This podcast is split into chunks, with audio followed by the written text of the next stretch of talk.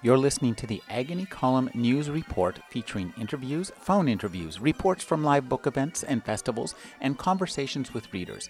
You can find additional news, interviews, book reviews, and more five days a week at the Agony Column website at trashotron.com slash agony.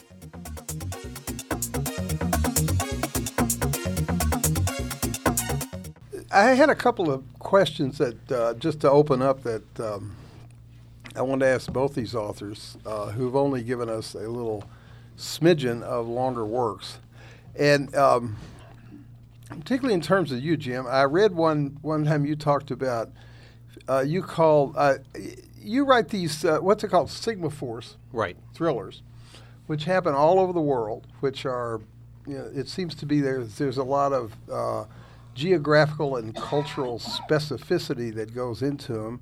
And yet, one time you described um, doing research as, I think you called it the most insidious form of procrastination.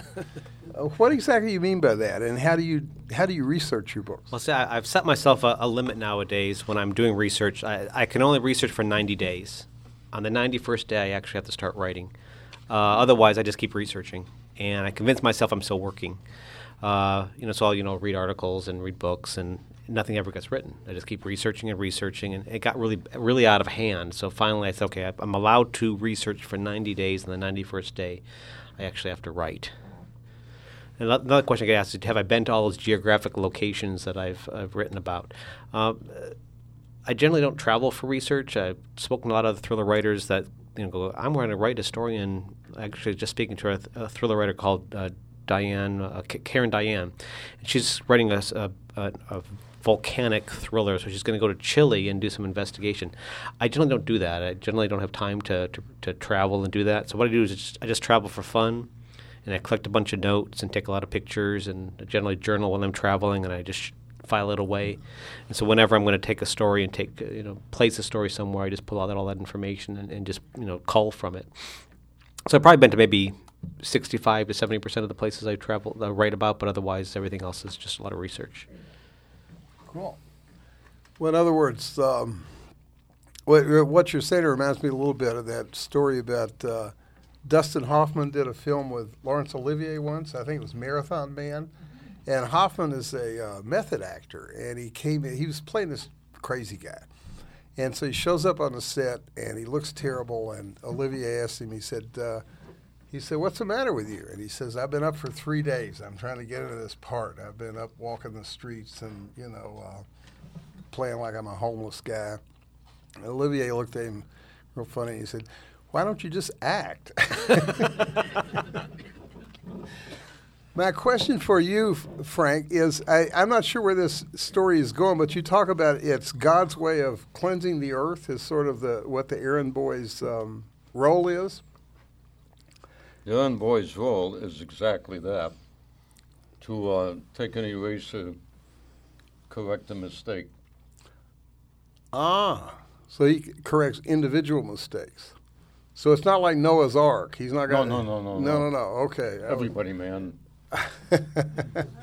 And uh, uh, the gimmick is that uh, um, a few people, one a, uh, a reporter, Salma, whom I've mentioned, and the reporter Brian, and the um, uh, an FBI guy find out what is going on, and that uh, the errand boy, namely Jason, has something that can do this.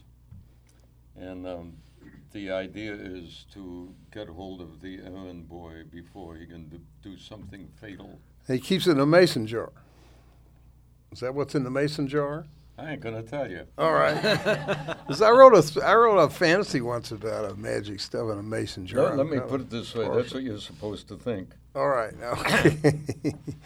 All right. Well, now uh, you've writ- you've written also a lot of nonfiction. Is that correct? A lot of what? Nonfiction. Uh, fair amount, yeah. Which do you find the easiest? What comes easiest to you?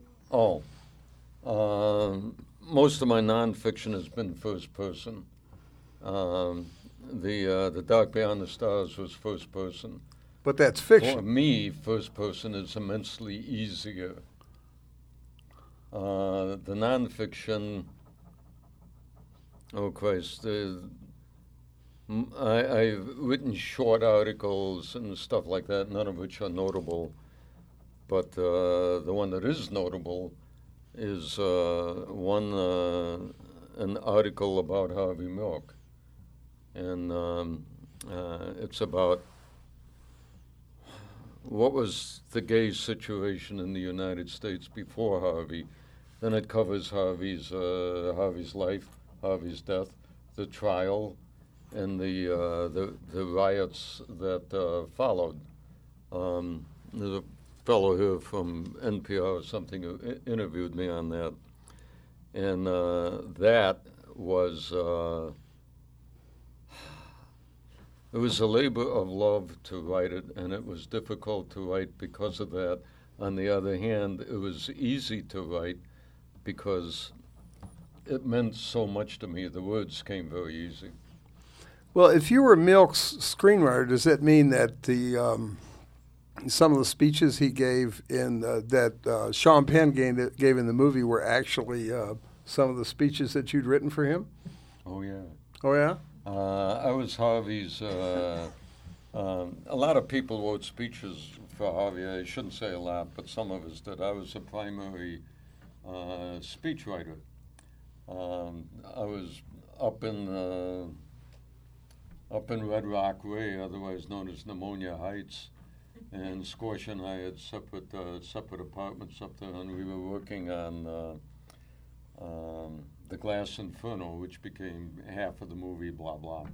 And I used to walk down to uh, the Castro for breakfast, and uh, Harvey's little camera shop, and he had a little black dog out front that would, as I told the guy, uh, it would hump anything that was warm and that wriggled.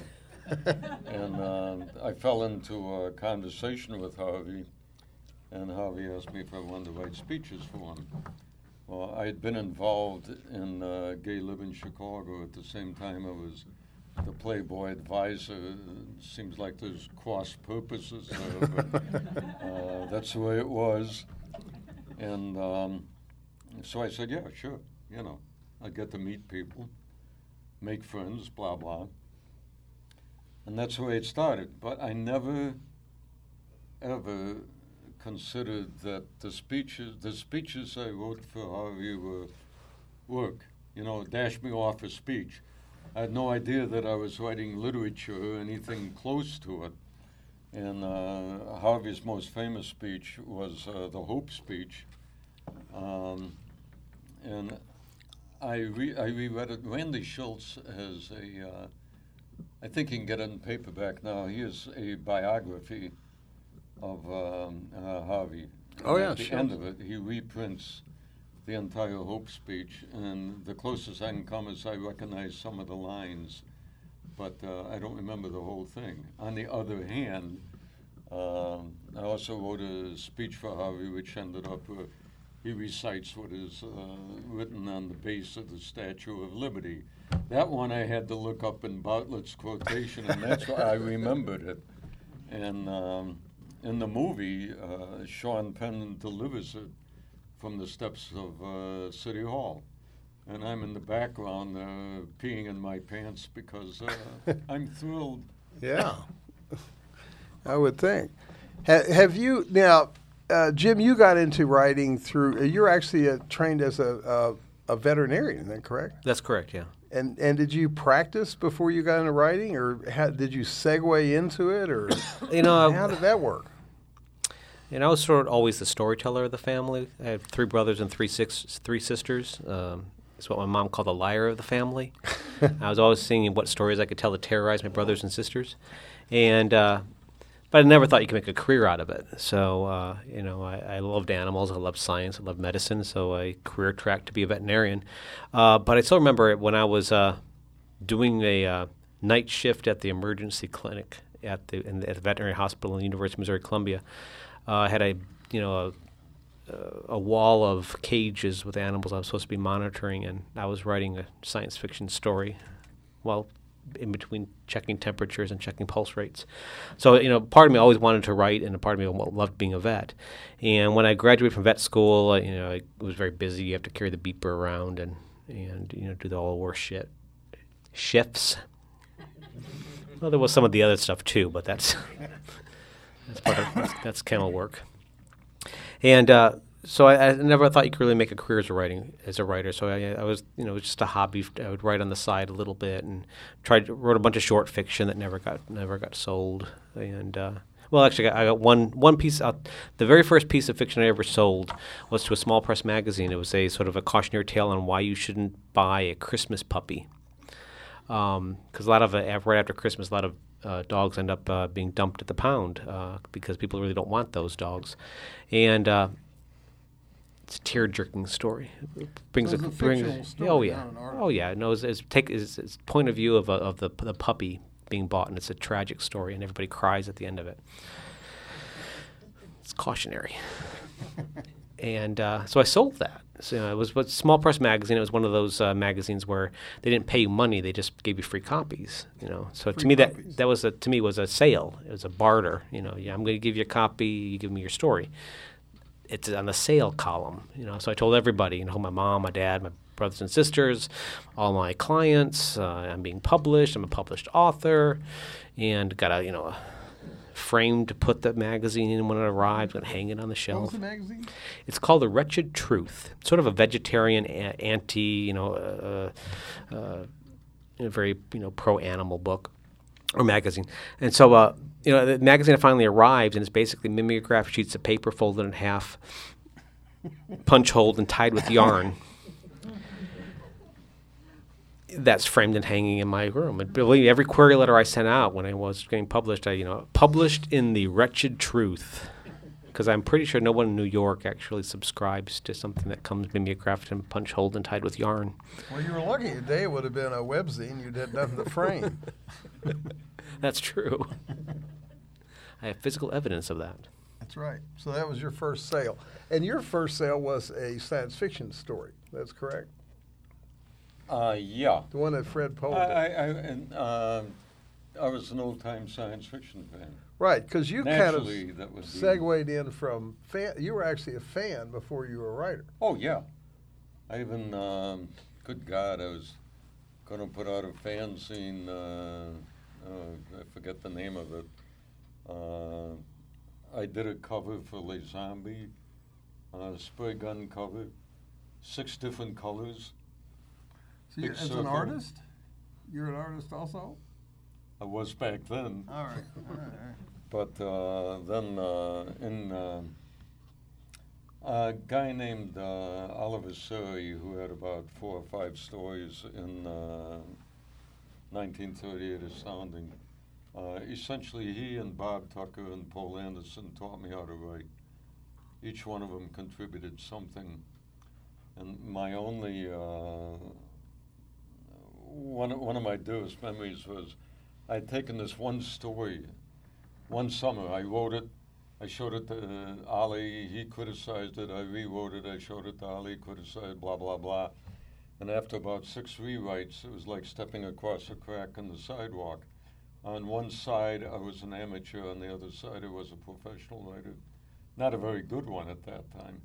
So, what did you learn from him that made the crack? Oh God. Um,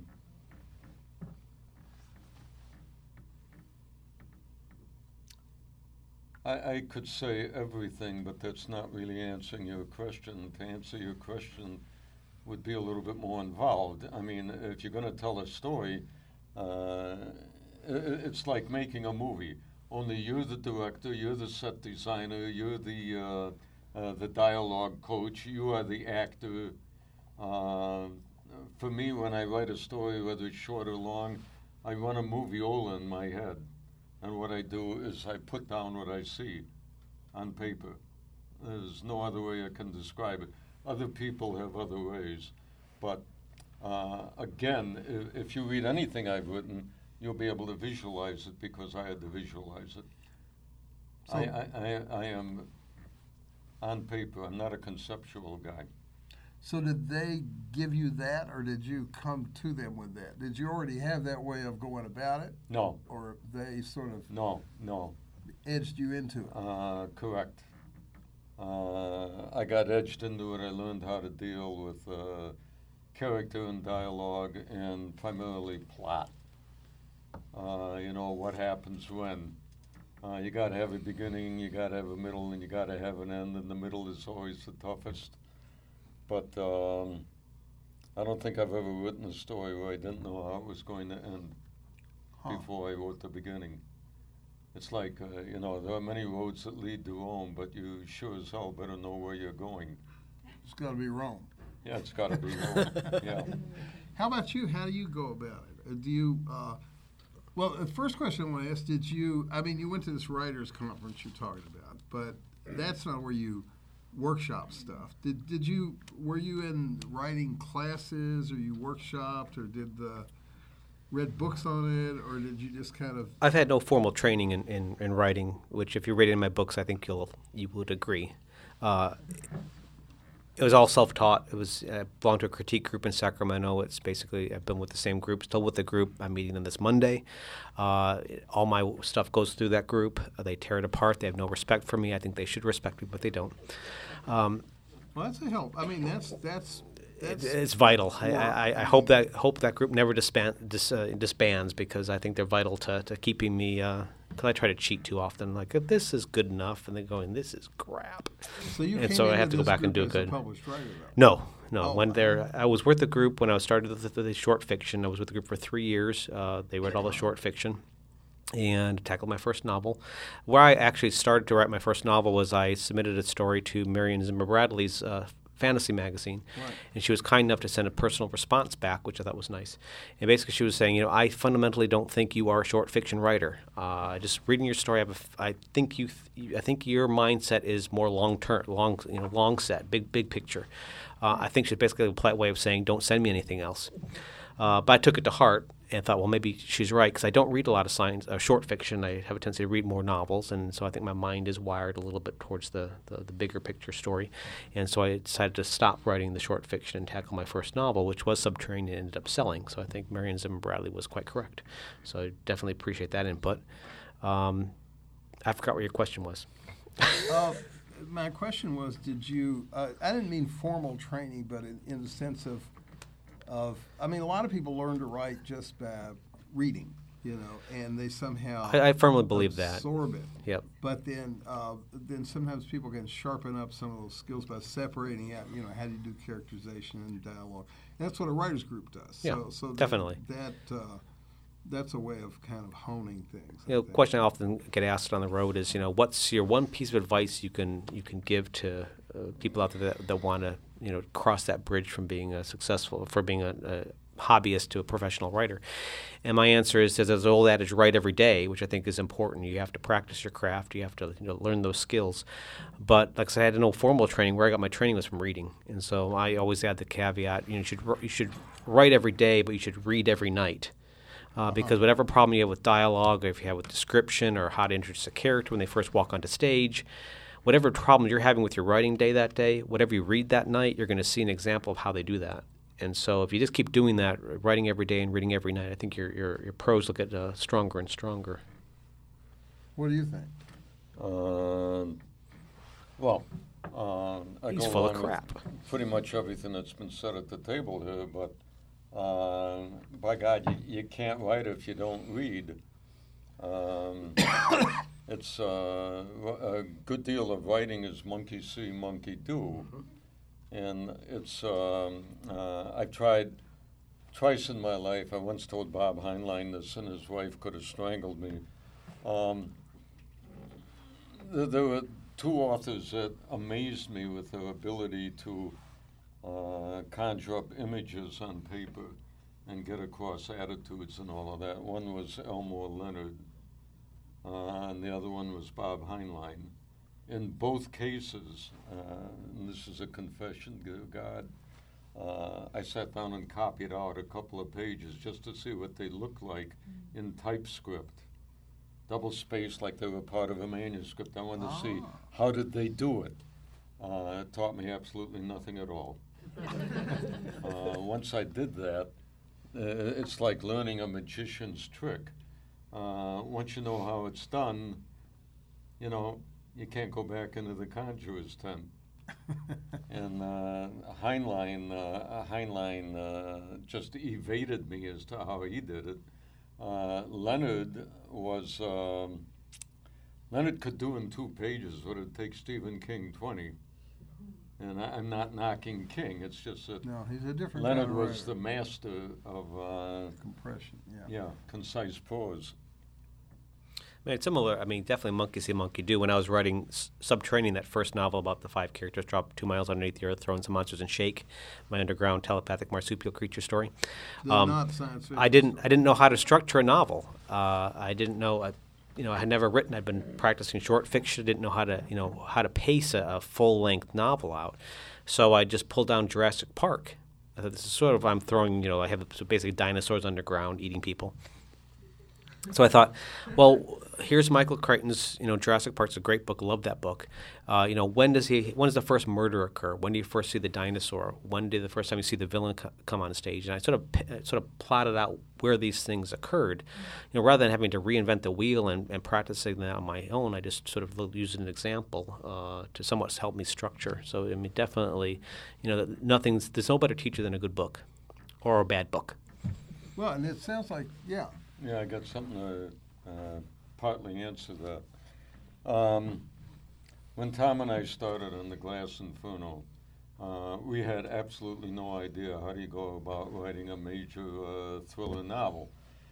So what I did, I sat down with Arthur Hailey's Airport and I deconstructed it, chapter by chapter, scene by scene, so I, I could follow it exactly how he did it. It's not that we used it as a template; it's that that's how it was done. In in terms of plot. In terms, in terms of, of, plot, yeah. In terms, in terms of, of, plot and structure, primarily. Oh. Uh, the only other thing I had to, to offer on that was uh, there's a, a, cheat way of uh, writing novels, and uh, it's called the what if way. Uh, the Dark Beyond the Stars. Uh, what if they went out looking for life and there wasn't any? So the only life there was was on board the ship. Uh, what if uh, this is this may be more truth than fiction? Uh, what if Neanderthals are still living today? Um, considering how the human race uh, handles anything that looks different, they would have to be underground and what what finished it off uh, two types of Neanderthals. There were the hairy, uh, hairy, short-limbed roots that lived in uh, France during the Ice Age, and then then there was a much more gracile uh, branch that lived down in Yugoslavia and Israel, and uh, they were almost indistinguishable from modern man. And what if they were still around? Uh, well, you, you take it from there. If they were still around, they'd be damn careful to only interbreed with each other. Otherwise, they'd be producing mules and be a dead end. Uh, the other thing is uh, there was some uh, argument by anthropologists that um, uh, Neanderthal did not have the power of speech. And I kept wondering uh, what might they have had instead. And um, uh, the answer is images in the mind. The history of the whole race would be in the mind. Uh, if they went on a hunting trip and they came back, you could see the images in your own head of what they had done. And I carried that for one of the characters who, when, then, when uh, now, what uh, book is this in? Uh, this is waiting. Oh, okay. And they burgle one of the, uh, hero burgles one of the uh, apartments of this one woman who's a member of the other people. And all of the, uh, she has a wall covered with CDs, and they're all voice, because they can't sing. Uh, she's trying to knit a sweater, and she can't do it. The colors go all over the map There is no sense of color there. Uh, they could not make cave paintings like uh, Homo sapiens could. And uh, it, it all springs from what if they were still around and you work on that, you start thinking of that and making variations on a theme. Uh, and that's a nice way of doing it. Um, Well, that's sort of the root of. I mean, you could say that's the root of all science fiction in a way. oh, yeah, Is- uh, is a the- good deal of it, yeah. yeah. As opposed to. I mean, if it wasn't for H.G. Wells and Jules Verne, most of science fiction wouldn't exist. Yeah, but it's a, it's about uh, you know sort of speculating a what if this happened Yeah, or what if right. that. Now, you know, you talk about Crichton. It sounds to me like your uh, your editors for Subterraneans did you the same favor that uh, somebody did to Michael Crichton, which was tell them they're not a science fiction writer, and so they end up uh, being quite successful. And, you and- know, and it was done. It was done. Per, it was done purposefully. I mean, it was. It was not. And they weren't even subtle about it. Lou Aronica was the person who bought Ah. uh, Subterranean. Uh, who those don't Lou Aronica, a very famous editor in the sci-fi fantasy field, and and he wanted to try a way of mainstreaming science fiction, and he decided to experiment with Subterranean and successive novels to, to see if he can't mainstream science fiction. And to some extent, it worked. It It, certainly yeah. worked for you. Oh, definitely. Huh. Very interesting. Now, what do you th- you think? There's a structural difference in a thriller. I mean, both of you talk about thrillers as if we all know what a thriller is. I mean, we sort of know what a a horror novel is. We sort of know what a, a a romantic comedy is. We sort of know, but what's a thriller? How do you when you say you write thrillers, right, and other stuff too? What's what's the what makes it what makes a novel a thriller? Just a lot of thrilling shit going on, or You know, I, I'm I'm co-president. I'm co-president with the International Thriller right. Writers. You So you think I could answer that? Uh, and that's been the first year we started that organization was struggling to define what a thriller is because you know certain science fiction novels could be considered thrillers, certain mystery novels can be considered thrillers. There's romantic suspense which could be considered a thriller. So you know, how do you classify a thriller in and of I itself? mean, in a sense, it's just a publishing category, but in another sense, I mean, it, it I think for a writer, it must have an actual uh, structural reality to it, uh, to some extent. Well, David Morrell, who uh, founded the organization, uh, in, in just a nutshell, he's got a long description of what he considers to be the definition of a thriller. But to, to boil it down to, it's any novel that's- whose main goal is to get your pulse pounding, uh, not necessarily to solve the mystery, but to basically just get that that, that get that you know sweat going, that heart pounding, the page turning. If if your goal of writing is to do that, then you're writing a thriller. So, in other words, the the the the pulse pounding doesn't come. It's not in anticipation or at the end. It has to be, it has to be embedded in the work Throughout the entire novel. throughout the novel. Right, because I mean, you want that page turn. You want you know, from the time you read that first line, that first paragraph, that first page, you don't want that person to go to sleep until they've turned that last page. You know, that's what you really want to do. Is my goal. I love getting email from people that said, "I hate you. I was up till like four o'clock in the morning. I missed my appointment.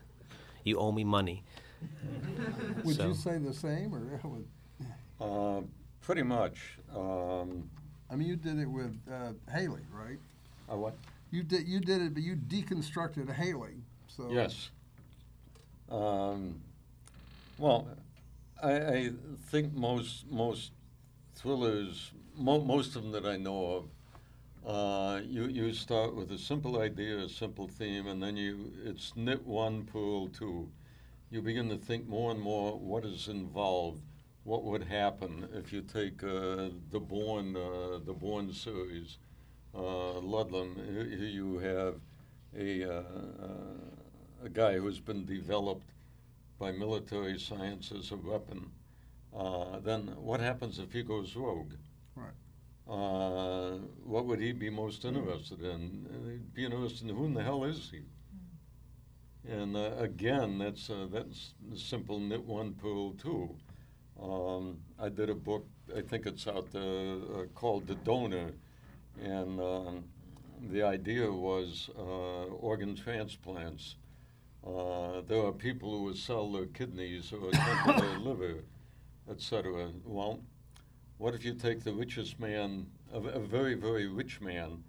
Uh, you have to the organs have to be compatible with your body, and you take organ re- anti-rejection uh, uh, medicine to keep you from rejecting the organ, etc. Uh, that's why uh, a twin would be the perfect uh, own donor uh, for you if something went wrong with your kidney, etc. A twin Hmm? would be. Twin. Oh, a twin. Okay. A twin, Yeah, yeah. yeah, twin. Uh, what would uh, what would happen if a kid has been to the hospital a couple of times, uh, is in another hospital where it's it's he was in a uh, phony accident and they caught him away to the other hospital, and the other hospital he is aware and listens, and finds out they're going to kill him because they need the final organ transplant. They need the heart and the lungs. And this is a very wealthy man. And this one kid is a kid who is the perfect genetic match. And he gets the kid and he raises him. So the kid acts as an organ bank without realizing it, and then gets away and uh, when he finally ends up at uh, San Francisco Municipal, a doctor looks at all his various scars and tells the kid, Do you realize that you've been harvested? That's the first the kid knew. The rest of the story comes who finds who first. Because uh, the very wealthy man is looking for the kid, and the kid is looking for the very wealthy man who's trying to kill him. And that's the, uh, that's the major plot of the story, and that's where everything springs from that's the dynamic of the uh, story. Um, a long time ago, uh, old time fan uh, Wilson Tucker, Bob Tucker, uh, when he was teaching me how to write and everything, he said, Frank, mysteries are very easy. This is when mysteries were shorter. He said, It's 30,000 words of you chase me and 30,000 words of I chase you. and um, he was more right than wrong. Uh, that's what it frequently comes down to in uh, uh, the Bourne uh, ultimatum. That's almost exactly what it is. Uh, the uh, government figures are trying to find the, the escapees, so to speak, and he's trying to find them. Right. And it works very well. It's it's a cheat way uh, C-H-E-A-T. It's a cheap way, cheat way of writing a story, but it's very effective. It works very well. Cat. Well, as I've been listening about the difference between um, fiction and like the specific thriller genre, it seems like what if is the essential question to fiction. When you plug it into outside of the realm of reality, becomes science fiction. You're going to have to translate for me. I can't hear. Yeah. with it, it seems with the thriller genre, there's that tension of not only what if, but that that chase between I chase you and you chase me. How do you work with that dynamic, that tension, to build it to the point where the where the reader can't stop turning the pages? Well, you said that one time. You said you threw another body in the window, right? Or Uh, well, there's Lester Dent, who wrote the Doc Savage series. You're probably familiar with Kenneth Rope under the pen name Kenneth Robeson. Once had a he had a comment that I just love, and I always quote this: "Is never kill your character the same way twice." uh, you know, it's fine to shoot people, but you don't want to keep shooting people. You know, what's a good garroting or a good you know stabbing? You know, never pass up that. You know, get some variety going. But uh, Alfred Hitchcock also had a good example of, of how to create that, that tension. And he used an example between surprise and suspense when defining mostly about movies. You know, you have two characters sitting in a diner, they're having a casual conversation. The camera panned down, it sees a bomb ticking underneath there. Um, try, I did that wrong. Surprise, basically, the definition is two people talking, having conversations. It's talking about like, you know, what are you having for dinner? What are you having for dessert? And the bomb explodes, and everybody in the audience jumps and screams because it startled them. That surprise. Suspense is another avenue of, of uh, drama, and that's where, in this case, same situation. Two characters are talking, having a conversation. The camera pans down. This time, you see the bomb, you see the timer ticking down. You go back to that conversation. They're continuing to talk about the creme brulee they ordered for dessert, but now the audience is going, "Oh my God, get out of there! Don't order the creme brulee, it's going to kill you. Um, so that's that's that, that's suspense, and a good novel should have a variety of suspense and a variety of, of surprise. Su- suspense actually is is a stronger emotional response uh, than surprise, but you do want to mix it up. You don't want everything to be suspense. You don't want everything to be surprise. You should, should vary that up a little bit. Um, so you know if you can if you can mix that up, that's a great way of, of really keeping that pages pages turning. Yeah. Uh, some of the old pulp writers uh, had formulas that they used, and uh, the one Some. Most, you mean. almost all. uh, the one I'm most fond of was uh, Max Brand's. And Max Brand's idea for a story was when the good guy turns bad and the bad guy turns good. And if you think that, think about that for a moment, there's any number of variations that you can get from that. Well, that's interesting. Now, Bo, I know that you've done a novelization. Yes. Have you Have you ever done that, Frank? What? Novelizations, where you you it's a backward. Uh, I've done it myself. I've done several. It's a backward kind of writing. It's where you take a, a movie script that's already been done, and you fluff it out into a novel. What was your experience with that? Oh well, I, for those know, I wrote Indiana Jones and the Kingdom of the Crystal Skull, the novelization to that, the last last Indiana Jones movie. Um, it was a challenge because you know you got the story, but uh, to me, I think a short story makes a great movie. Um, and it, but I think it's hard to make a novel into a movie because there's so much content, and then trying to boil it down into a two-hour film is really difficult. So a lot of things end up on the cutting room floor. And so when you're giving a script and you want to turn it into a novel, you have to expand it. Um, which was a challenge when dealing with Steven Spielberg and George Lucas. Um, you know, they were you got to stick to the script. Don't stray from the script. Um, you know, one point I was reading the script and and we never find out how Indiana Jones' father died. And I thought, well, if I'm going to have a scene where I'm writing from Indiana Jones' perspective, I'm in his head. I'm writing the scene where he's introspective about his father. Yet at no point is he going to think of how his father died. That seems weird to me you know, it's going to reflect on how he's responding to that. Did, did his father die a lingering death? Was it a horrible death? Was it a sudden death? Did he die peacefully? How he died was going to impact on how Indiana Jones was going to react. And so I sent David Koepp, the screenplay writer, a note, or actually called him. I said, you know, can I expand on how his father died? Do you have, do you have any idea how his father died?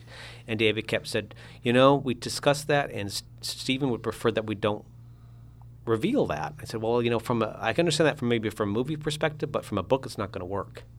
I really need to, to do that. Now, maybe we can talk about that and decide on how he died. And so we did that. We had a conversation, decided how his father died, which, by the way, was he was sitting on his chair, smoking his pipe by the, by the fire, and he just expired peacefully. Um, and so I was just going to write nothing dramatic, nothing you know earth shattering, changing the history of Indiana Jones or anything. And uh, so I went back and I was starting to work on the novel, and I got a call about two weeks later from David Koepp saying, you know, I just happened to mention that to Steven, and he would prefer that you didn't do that. So that was just like one question I had after reading the script. I had about like 55 questions I really wanted to sort of address with David Koepp. Like the chase scene made absolutely no sense in the script, by the way. And I asked David Koepp that this chase scene makes no sense. You have weapons that disappear here and they reappear here, and people are changing vehicles that don't make any sense because they're here and here. He says, yeah, yeah, yeah. They storyboard that, and you know they'll they'll figure that out on set. It's okay. Well, can I see those storyboards? No then how am I going to make sure what I match is match the screen? Oh, you just you know just work with it. All right. So I'm looking at these other you know 54 questions I have for them. I'm thinking, well, I already got burned on this one question, so I thought, well, I'm going to just you know do follow that procedure of it. You know, it's better to ask for forgiveness than permission, and I'm just going to write everything I really want to do to pad this story out and ex- answer things that, that are answered, and I'll just turn it in and hope for the best. And and there's only one thing that they wanted to change after I turned in the manuscript. There's just one small thing that they said, no, let's not do that. So I had to take that one part out, but otherwise they were pretty pretty easy. Yeah. What about you? You've done scripts as well. You've done actual film scripts. But anyway, what were you going to say? Okay, uh, to talk about scripts for a moment. Ah. Um, I did a couple of scripts for uh, Coppola, and what I learned was never do it again. but uh, um, We'd all love to learn that. yeah, right. We'll have to learn that about a lot of things. But um, Coppola said, uh, you know, if you're gonna, he was interested in the, in me writing a script based on uh, the Dark Beyond the Stars, and, um, and so what you go through is, first of all, you mark the real high points, so that you you've got a list of all all the real high points in the story. Everything else becomes connective tissue.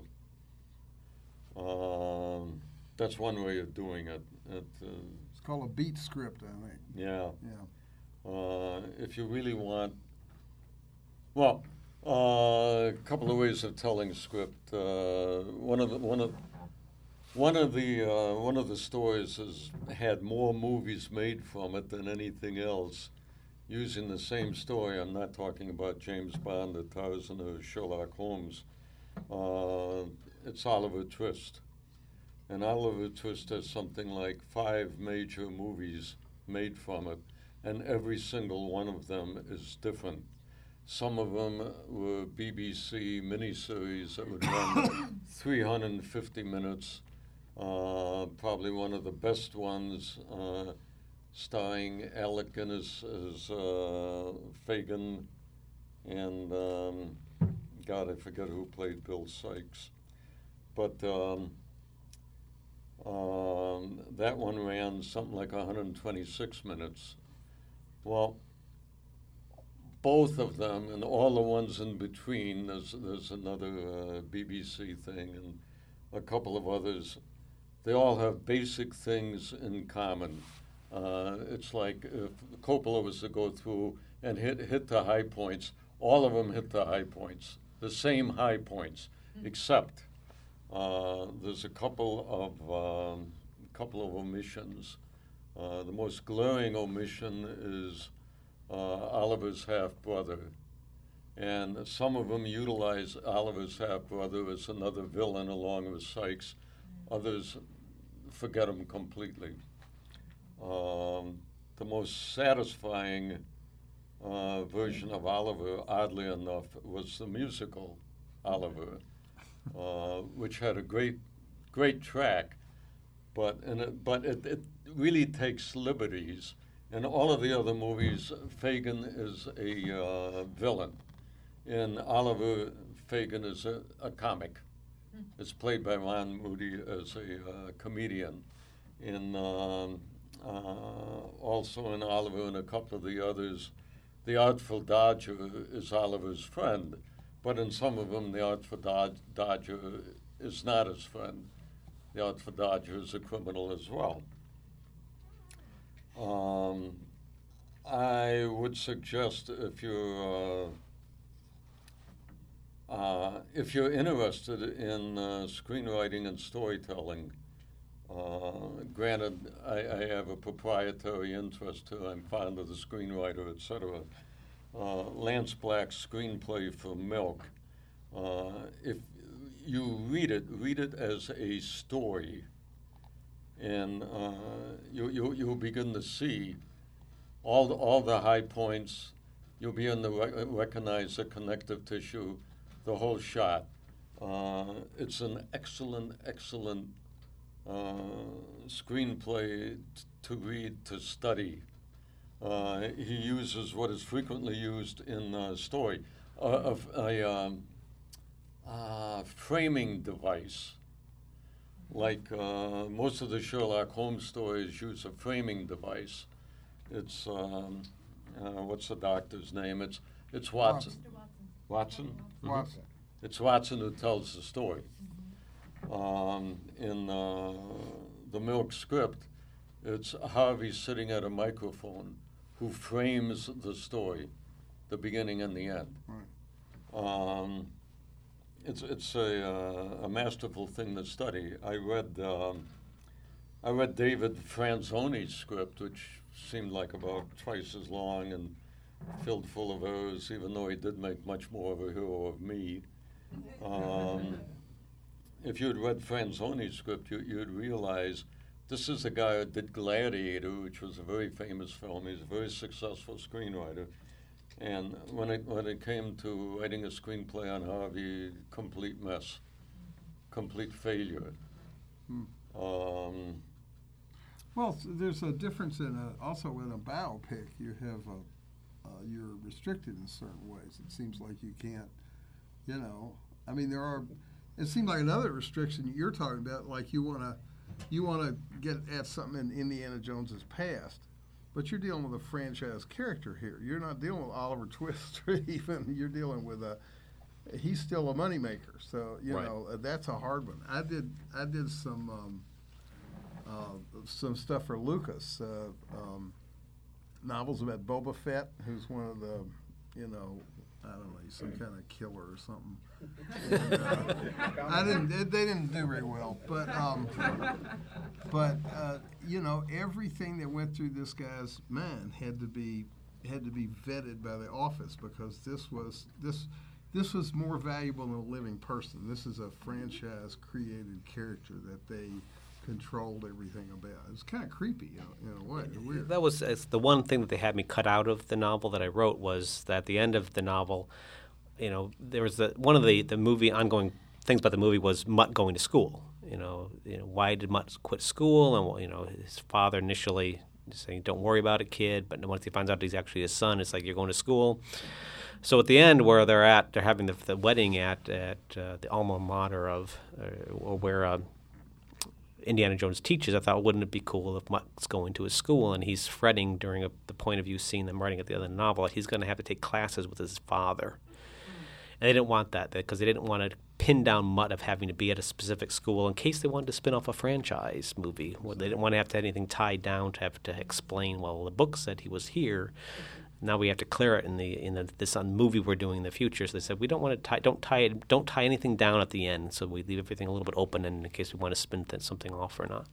It does seem like, yeah, One other thing. yeah. I'm, I'm sorry, I, I don't like to interrupt anybody, but just very briefly, uh, one of the primary differences between prose and film is that in film, you cannot tell the viewer what the character is thinking. In prose, you can. Now, there are various ways of getting around that. One is by voiceover, and uh, the other is a rather clever way that Black handled it in Milk, and that's Harvey had a microphone, and he's telling you what he thinks. But uh, under ordinary or ordinary structure, uh, it's very difficult to get around that. Um, Very difficult. yeah, you, you, there, a restriction there. On the other hand, you have the advantage of most of your description you can uh, ditch. And in fact, if you read most scripts, there's uh, very little description, just a hint, knowing that uh, the director and the set designer and everybody else, including the appearance of the actors, et cetera, is going to take care of all of your description which Yeah. eliminates two thirds of a lot of novels I read. Well, it seems like uh, you also hit on one of the main things, which is that a lot of times a a script is, is basically a short story because you can't take you can't do a whole novel, and and so what you're trying to do, I know when I do a novelization, it's like in many ways I think I'm taking something that's a perfect form in a way because I think I like film scripts. I like the idea that when you get to page 100, you're done, you know, and and uh, you know Oh, you cheater, you. but then then uh, you know you you have to take this and you have to pad it out. Yeah, So in other words, you're in many ways to me, you, although you're making something that's more readable to people, actually, if you look at it compared with the original film script, it's it's it, to me it's less readable because it's Yeah, I it's think- been boogered up. A I little think bit. uh, in regards to what Frank was saying was that uh, you know the movie sets all your high points, Right. and w- when you're novelizing it, you're basically expanding on that connective tissue. You're just Right. really filling out that connective tissue, which sometimes is rather thin in a film. In the novelization, you're trying to really fill in some gaps and add things, and you know build Right. some things in that connective tissue because you have to hit those main points in that novelization. and it does feel to me as a writer sometimes you're you're actually messing something Oh. up. You oh. know, you're One more addition. Uh, if you had wanted to study the difference between film and prose, uh, there's a very easy and simple way to do it. Uh, read the Harry Potter books and watch the movies. why. They leave out some the Harry Potter books can run up to six, seven hundred pages. A movie Oh. takes hundred and fifty minutes. Well, you know, like you were saying, you you, who was it? Marion Zimmer Bradley Mhm. told you said you're not a short story writer, Right. and you you believe that. Oh yeah. You think that's true. Well, what what was she really saying? Well, I think that this short fiction that I turned in was basically like, you know, she felt there was a whole novel in there. She thought you could take this short fiction. and I really think this should be a novel, is what she said. You know, I really love this character. I love the way you create her. I want to know everything about her, past, future, and present. This really needs to be turned into a novel, is what she was telling me to do. Or just kindly rejecting me, I don't know. One, for those that want to, just again, we're talking about fiction writing and, and in general, and for those that are interested, did anybody know the difference between non, can define the difference between nonfiction and fiction? What, what the goal is between those two things? You want to guess? Cat. I, I believe that nonfiction is more journalistic, where it's an unbiased representation of fact, whereas with fiction, you have the freedom to create a character and see where they go, or create Close, but not right. Anybody else want to guess? Anybody else want to define fiction versus nonfiction? Come on. Truth is stranger than fiction. No, no. That's that's no, no. More guesses. Okay, I'll tell you. The difference. Your goal when you're writing nonfiction is to, like you were saying, is to pass out facts, to give out information. Your goal is to give information to your reader. Your goal when you're writing fiction is to pass on emotion to your reader. Your main goal when you're writing fiction is not necessarily to give out facts, whether they're true or stranger than fiction or not true. Because many there's many fiction novels that have elements of truth in them, but you know they're not. Your main goal when you're writing fiction is to transmit emotion, and that's what I think. Whenever you're writing fiction, that's your main goal is to, to really evoke an emotional response out of that reader, uh, rather than getting a, a factual information to that reader. I don't believe that. No, but it seems like there's a lot of nonfiction that I mean, look at somebody like uh, I don't know uh, uh, Barry Lopez, or uh, uh, you know, there are people who write very, to me, very emotional, very uh, nonfiction. It just doesn't have a story. It can even have a character. I don't know. Um, Yeah, but I think the main goal of, let's say, like Devil in a White City, it's nonfiction about the uh, the World Fair in, in Chicago. Uh, you know, the goal is to tell about this murder mystery, and it's it's very exciting. It's very thrilling if you ever read that. But it basically, the main goal is to tell the story of the of who this person was and what happened to them. So you can tell you can tell a nonfiction story in a very thrilling and emotional manner. But the main goal, I still think, is to to be accurate to that world. I think they that writer wanted to create what the world fair really was like, and to reveal about this murder and who really possibly did this murder. But he just tells it in a very exciting manner. The, the nonfiction might deal with, with an emotional subject, Right. and, and so you get emotion from that, but Well, it seems to me that the, the difference is that there's a actual uh, there's a there's a sort of a mysti- uh, John Gardner talked about what he called the dream of fiction or the narrative dream, that where you're actually uh, putting and maybe it's another way of saying you're putting an emotional investment in it, to, but the reader actually begins to walk in the steps of the character and not just you know, a lot of times nonfiction can kind of hover overhead, and you look at all this stuff, but you're Right. not. that You don't have your feet on the ground in that way. That would seem.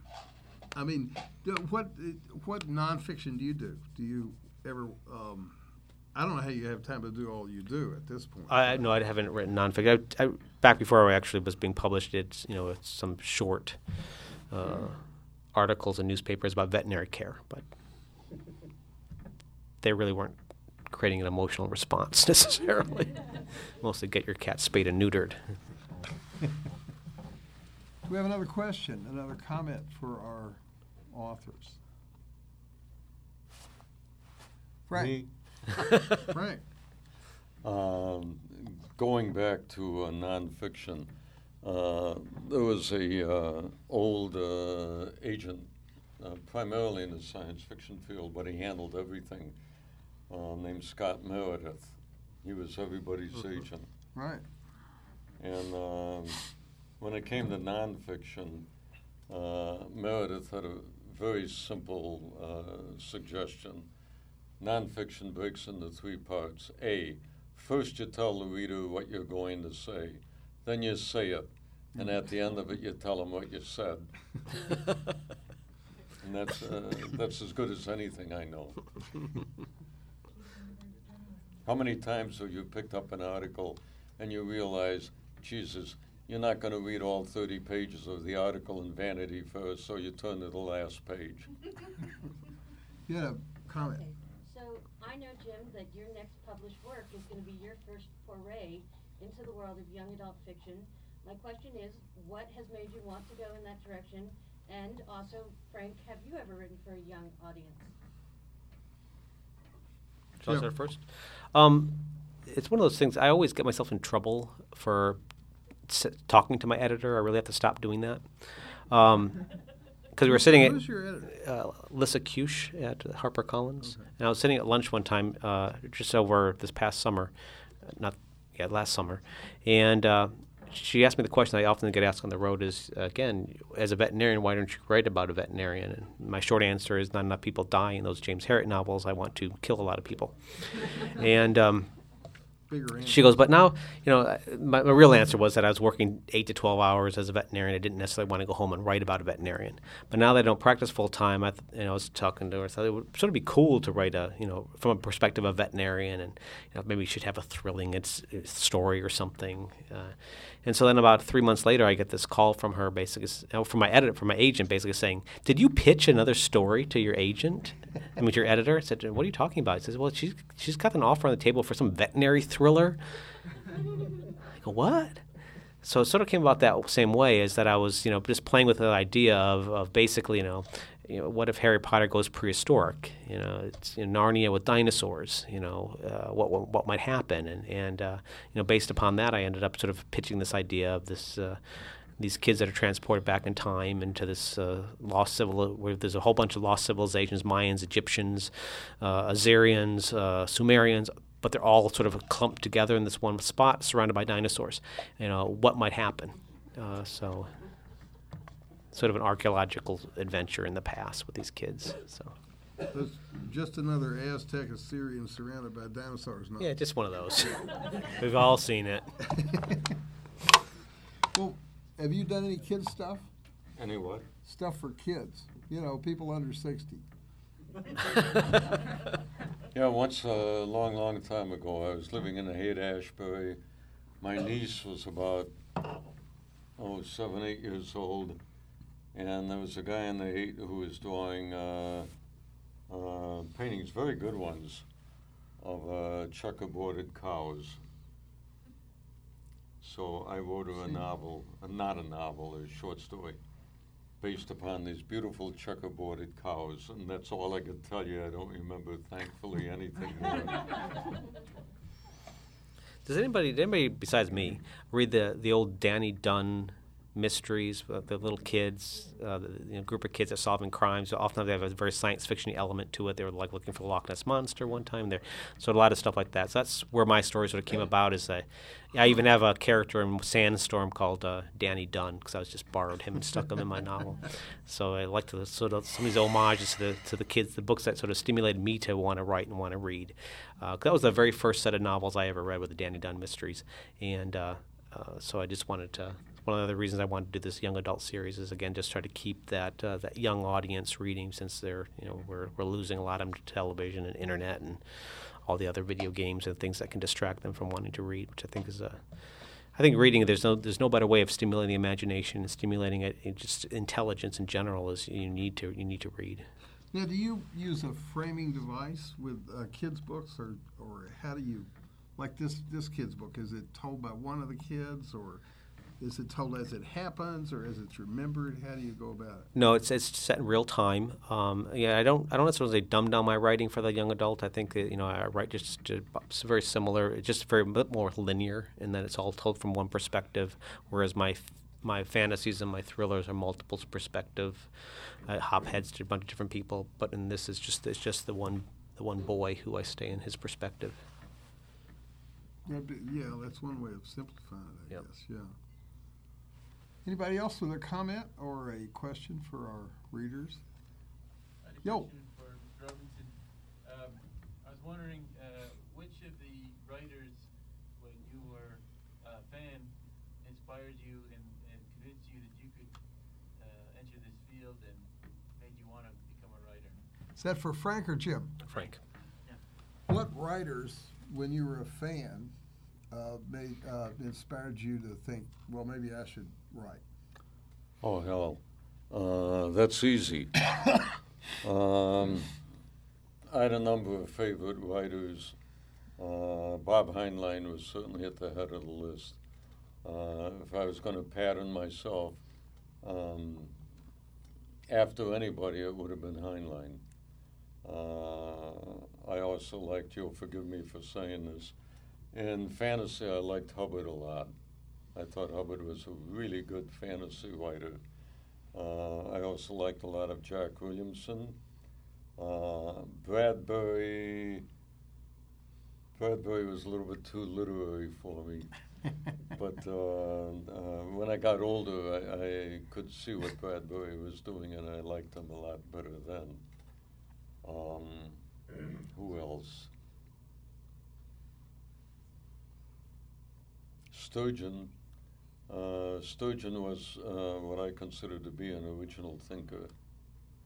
Um, speaking of original thinking, uh, one thing that hasn't been commented on here is the uh, the mental setup and imagination of uh, science fiction writers, almost all of whom I will give them at least a B plus. But the one who got an e- A A A plus was uh, Arthur C. Clarke, and uh, I had met. Uh, I was always aware of Clarke. Um, I did a dialogue for Playboy between Arthur Clarke and Alan Watts. And uh, Clarke was in New York staying at the Chelsea Hotel, and um, Alan and I caught a plane, and we spent three days with uh, uh, Clarke. And for the first uh, for the first day, they're sniping at each other because uh, Clarke is a scientist and uh, uh, Alan was a, uh, uh, you know, off in the wild blue yonder, whatever you want to call it. the second day, uh, they finally figured out that, hey, Playboy's picking up all the bills. and it was then that uh, Alan came through with flying colors because he knew all the best restaurants in town. And we abandoned the automat for, uh, you know, the better restaurants. But um, uh, what fascinated me about Clarke was, well, he was a fan of gadgets, minor, but it was the way he thought. And uh, he would he was always posing uh, little uh, brain teasers to me, like uh, what was the value of the horse collar? Well, the value of the horse collar was was the first time a beast of burden could pull more than its own weight without strangling itself. Uh, what was the value of a uh, uh, what was the value of spectacles? Uh, because uh, they could afford the scholars of the time a longer lifetime in scholarship before their eyes gave out. Um, the one thing that really, really, really struck me was um, what is the one thing a fish could never conceive of? And it was not only the question, it was the application. And the answer is fire. And uh, you, you think of us on this little planet, and then you think of all the variations on a theme out there and you realize that we're pretty much like the fish in the uh, pond. Um, last thing uh, he mentioned, which I had not known about, uh, the first actual functioning computer, uh, I think it was called the Akitha computer, was discovered by uh, skin divers off the Grecian coast and they came up with this uh, mass of bronze that nobody could figure out what the hell it was. And it sat in the back of the Athens Museum until uh, a couple of scientists saw it in the 1950s and figured out that, hey, it's a computer. And it is such a simple computer, the idea. Uh, you could buy a toy at one time that was a series of reels, and you turn the first reel a hundred times, and the next reel turns 50, and the next reel turns 20, and the last reel turns once. And that was the basis of the uh, Kithra computer and represented a degree of mechanical complexity that the human race was not to achieve again until the invention of the grandfather clock. Wow. That was the way Clarke thought. And I don't know any other science fiction writer who thought quite like that, who could see the purpose of things which apparently had no purpose. Uh, one minor, one minor, uh, God, shut me up, will you? uh, one minor thing, uh, Clarke had a little, um, um, what do they call it, coherent light? Laser. Laser. He had a little laser projector, and we stood up on the seventh floor of the Chelsea, and we, he could uh, he could shine that laser down on the sidewalk, where there was this little circle of light, the size of a quarter, and he could move it around, and a matron saw it and carefully avoided it.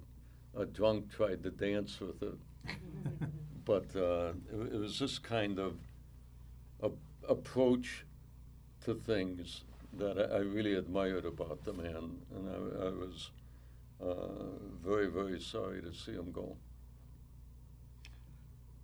That's an interesting uh, note. We probably better end, but that's a good note to end on, which is to remind ourselves that science fiction is not all technique and process. That there's a a vision, you know, that uh, that drives the best of it. Then- But then you have to know the techniques and you have to know the process. And uh, Uh,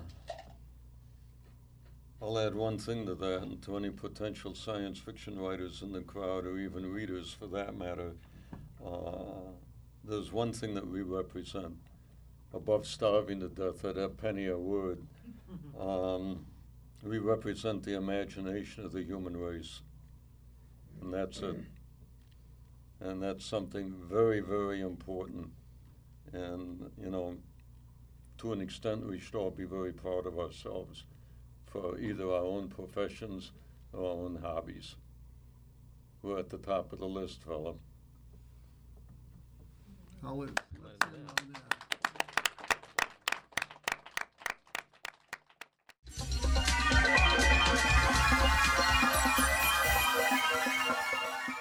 You're listening to the Agony Column News Report featuring interviews, phone interviews, reports from live book events and festivals, and conversations with readers. You can find additional news, interviews, book reviews, and more five days a week at the Agony Column website at trashotron.com slash agony.